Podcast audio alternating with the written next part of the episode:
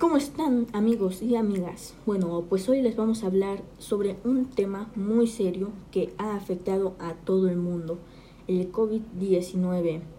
De seguro ya han oído hablar de esta enfermedad. A ver. Entonces, pero si no han oído hablar, yo les diré qué es el COVID-19. Para los que no sepan, el COVID-19 es una enfermedad iniciada en China exactamente el día 17 de noviembre de 2019. Este inició en Wuhan, Hubei, China. Este fue declarado como una epidemia el día 30 de enero del 2020. Actualmente se dice que esto puede durar hasta más de cuatro años según las noticias de la OMS. Después, por eso les hoy les estaré mostrando medidas de higiene para cuidarse y que no consigas ese virus o contagiarte. Número uno, usar mascarilla al salir. Sí, esto es una de las principales medidas de higiene ya que te dan la libertad de ir a la tienda, mercados, oxos, sin que te diga nada, porque actualmente si vas a un lugar sin cubrebocas, no te dejarán pasar. Y esto pasa incluso si van más de dos o tres personas. Número dos, usar gel antibacterial. Sí, esta es otra medida de sanidad. Al llegar del súper o de la tienda, será necesario usar el gel antibacterial al entrar, ya que todo lo que tú has tocado puede estar infectado por ese virus. Hablando de todo lo que has tocado y todo eso que está infectado por el virus, vamos a estar también les estaré dando unos tips de consejos para desinfectar las cosas. Ahora les estaré diciendo para qué sirve desinfectar las cosas. Nos puede ayudar a no contagiarnos de una enfermedad mientras que esta pandemia. Sí, así como bien.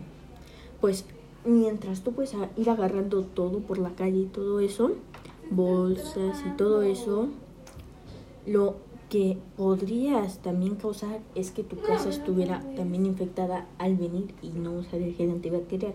Por eso les estaré dando unos tips. El primer tip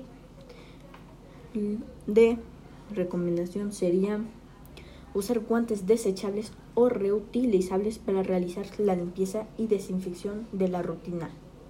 Sí, así como bien.